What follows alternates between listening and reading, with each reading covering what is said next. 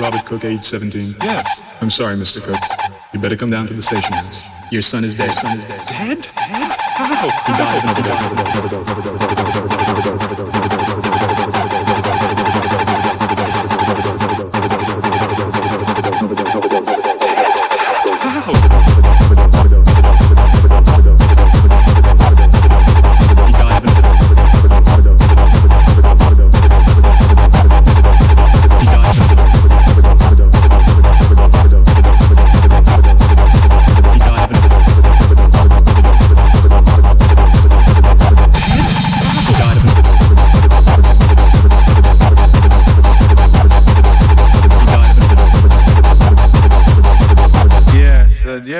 drums in your house.